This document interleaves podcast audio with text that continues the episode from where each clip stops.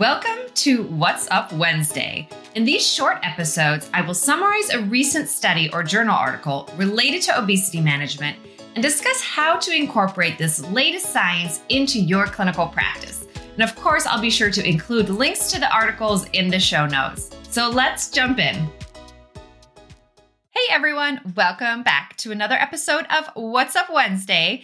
And today we will be discussing the newly released 2022 ASMBS and IFSO updated guidelines on indications for metabolic and bariatric surgery.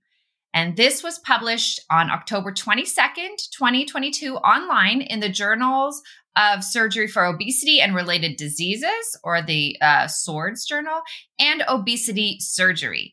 And the author is Dan Eisenberg et al. And so this is super important because these guidelines for the indications of metabolic and bariatric surgery have not been updated in over 30 years. So 1991 was the last time that the National Institutes of Health had guidelines for bariatric surgery and they have not been updated since. So this is a big deal, which is why we want to talk about it today. So, to give you a little bit of background, who are ASMBS and IFSO, right? So, many of you might be familiar with ASMBS. That is the American Society of Metabolic and Bariatric Surgery. And then IFSO is the International Federation for the Surgery of Obesity and Metabolic Disorders. And this organization represents 72 national associations and societies throughout the world. And so these two organizations have come together to issue this new evidence based clinical guidelines for the first time in 30 years. So, we are going to go over some of the major updates to the 1991 National Institutes of Health guidelines for bariatric surgery. So, let's jump right in. First of all, metabolic and bariatric surgery is now recommended for individuals with a body mass index of greater than or equal to 35, regardless of the presence or absence or severity of comorbidities. Okay, so this is a big change because previous to this, uh, bariatric surgery was recommended for people with a BMI greater than, equal to, or greater than 40, or with a BMI equal to or greater than 35 with obesity related complications. So that is no longer the case. Okay, so anybody with a BMI greater than or equal to 35 should be eligible for bariatric surgery. In addition to that, metabolic and bariatric sur- surgery should be considered for individuals with metabolic disease with a BMI of 30 to 34.9. Okay, so for anybody with metabolic disease, that threshold goes down even lower now to a BMI of 30, whereas previously that was a BMI of 35 or greater.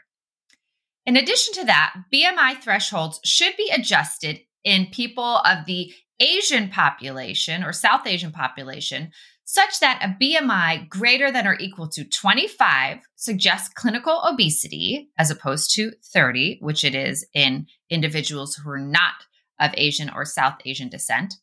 And individuals with a BMI of greater than or equal to 27.5 of Asian descent, again, should be offered metabolic and bariatric surgery. In addition to that, the report shows that there are long term results of metabolic and bariatric surgery that consistently demonstrate safety and efficacy. So they go into that in the report as well. In addition to that, they recommend that appropriately selected children and adolescents should be considered for metabolic and bariatric surgery.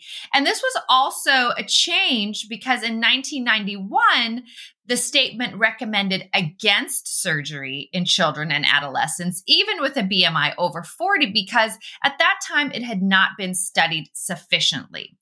And it's really important because these consensus statements that were produced in 1991 by the NIH have been used by healthcare providers, hospitals, and insurance providers as a standard for selection criteria for bariatric surgery. And so this is really important because it is applied basically universally. So these standards are changing. The guidelines go on to say that bariatric surgery should be considered starting at a BMI of 30 for people who do not achieve substantial or durable weight loss or obesity disease related improvement using non surgical methods, even in people without metabolic disease. So, again, they recommend that patients with a BMI 30 to 35, so that class one obesity, if they don't have obesity related complications, should attempt non surgical or medical obesity treatment first. But if they do not achieve sustained, durable, and sufficient weight reduction with medical treatment, they should be offered metabolic and bariatric surgery as well. Some other things they went into more detail on is age. So they talked about the extremes of age and they discussed that frailty rather than age alone is independently associated with higher rates of postoperative complications following metabolic and bariatric surgery. And so that really we should be assessing frailty and not just age. And when considering metabolic and bariatric surgery in older patients, the risk of surgery should be evaluated against the risk, um, the morbidity risk of obesity and obesity related diseases. They go on to say that there is no evidence to support an age limit on patients seeking metabolic and bariatric surgery, but careful selection criteria that includes assessment of frailty is recommended. And they uh, have show studies that even patients in their 70s have been very successful with metabolic and bariatric surgery and that it can be performed safely. But again, uh, frailty especially needs to be assessed. Then when they talk about the the other end of the spectrum, the younger pediatric patients, they go on to say that the American Academy of Pediatrics and the ASMBS recommend consideration of metabolic and bariatric surgery in children and adolescents with a BMI greater than the 120th percentile of the 95th percentile. So that would be class 2 obesity in children and major comorbidity or a BMI greater than the 140th percentile of the 95th percentile. So that would be class 3 obesity if they do not have a major weight related comorbidity. In addition to that, they say that metabolic and bariatric surgery does not negatively impact pubertal development or linear growth. Therefore, a specific Tanner stage and bone age should not be considered a requirement for surgery. And they'd also note that increasingly syndromic obesity, developmental delay, autism spectrum, or history of trauma is not considered a contraindication to metabolic and bariatric surgery in adolescents and simply requires further evaluation. Next, they talk about bariatric and metabolic surgery as a bridge to other treatments. So they talk about several specific conditions where metabolic and bariatric surgery can be a bridge to other treatment options. So they talk about joint arthroplasty and they say that there are reports and science to suggest that metabolic and bariatric surgery may be effective as a bridge to total joint arthroplasty in individuals with class 2 or class 3 obesity when performed at least 2 years or greater prior to joint surgery. Okay, because we know that with joint arthroplasty, a lot of times patients need to be below a certain BMI, often uh, below a BMI of 40, in order to have those joint replacements. So, metabolic and bariatric surgery can be a bridge to that if somebody does have higher BMIs. Also, they talk about abdominal wall hernia repair. So, in patients with severe obesity and abdominal wall hernia repair or hernias requiring elective repair, metabolic and bariatric surgery should be considered first to induce significant weight reduction and consequently reduce the rate of complications and also also hernia recurrence associated with hernia repair and to increase the durability of the repair. They also talk about organ transplant. So they go into kidney transplant, liver heart transplant, heart transplant, and talk about how metabolic and bariatric surgery can be a risk for those transplant surgeries as well. Next, they talk about metabolic and bariatric surgery in high risk patients. So, you know, many of us have seen this, those patients with a BMI over 60. And studies have now shown that metabolic and bariatric surgery can be performed safely in patients with a BMI even greater than 70. Okay. So, metabolic and bariatric surgery should be considered as a preferred method to achieve clinically significant weight loss in patients with extreme BMI. Now, of course, this is going to also depend on the surgeon and the equipment that the hospital has, but it should be considered, uh, which is great to know that there's science and research supporting this and backing that up. They also talk about cirrhosis. So they say that the patient with obesity and compensated cirrhosis is at greater risk for perioperative mortality following metabolic and bariatric surgery, but that the risk remains small, less than 1%, and that the benefits are very significant. Therefore, careful patient selection and consideration of choice of the surgical procedure are important to ensure the best outcomes. But again, this is not a contraindication for surgery. As science has shown, the research has shown that this can be done safely. They also talk about heart failure. So there's increasing data to suggest that metabolic and bariatric surgery can be a useful adjunct to treatment in patients with obesity and heart failure before heart transplantation or placement of an LVAD and can be performed with low morbidity and mortality. So that is great information as well. I know that I've had LVAD patients who I was treating with medical obesity treatment uh, because we weren't sure if they would be a good surgical candidate. So it's great to know that there is uh, research and studies to, to support the safety and efficacy in these high risk patients. Next, they talk about patient evaluation.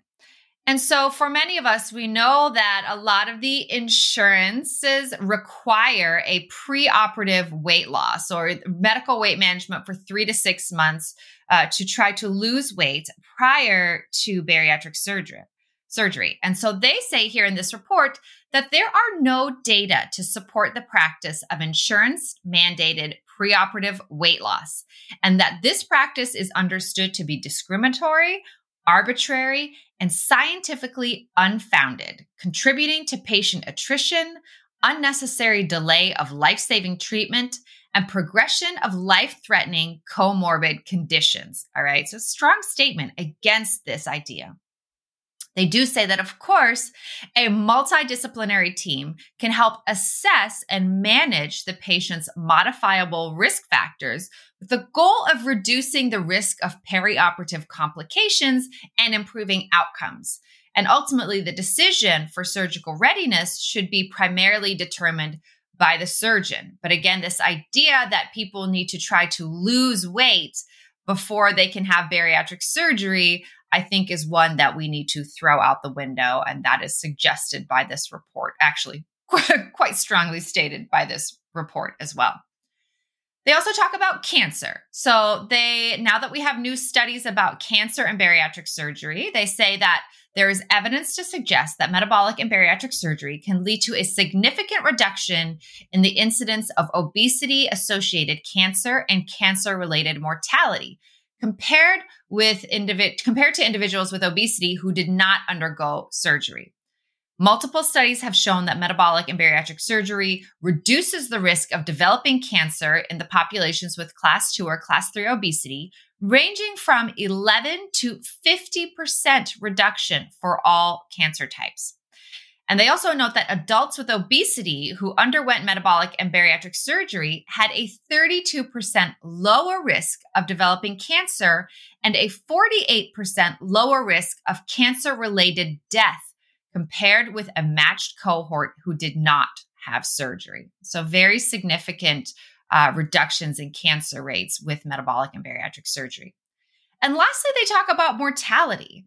And they say that in a large meta analysis with uh, over 170,000 subjects, the median life expectancy was increased by 6.1 years after metabolic and bariatric surgery compared to usual care. That's a long time. That's many years of life lived, right?